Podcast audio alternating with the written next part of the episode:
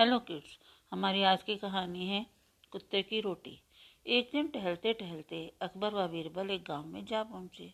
रास्ते में अकबर ने एक कुत्ता देखा, जो सूखी, बासी, जली हुई काली रोटी खा रहा था।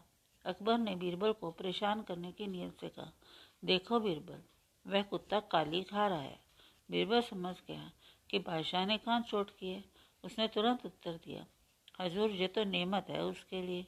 वैसे तो बात यहीं ख़त्म हो जानी चाहिए थी, लेकिन ये सुनकर अकबर आपा खो बैठे और ज़ोर से बोले, बीरबल, क्या तुम्हें पता नहीं, हमारी माँ का नाम नेमत है और तुम कहना चाहते हो कि वह कुत्ता नेमत खा रहा था? सम्मानपूर्ण लहजे में बोला भी बीरबल, आपने भी तो कहा था कि कुत्ता काली खा रहा है और आपको पता है कि मेरी माँ का नाम काली है। अकबर बोले, ऐसा कहने के पीछे मेरी कोई कुमंशा नहीं थी। रोटी तो वास्तव में जली हुई काली पड़ी थी।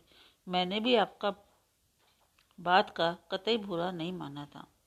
हजूर बीरबल बोला, मेरा कहने का मतलब तो ये था कि रोटी जैसी भी है, उस भूखे कुत्ते के लिए किसी नेमत से कम नहीं थी।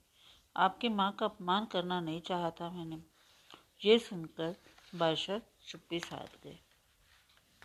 Thank you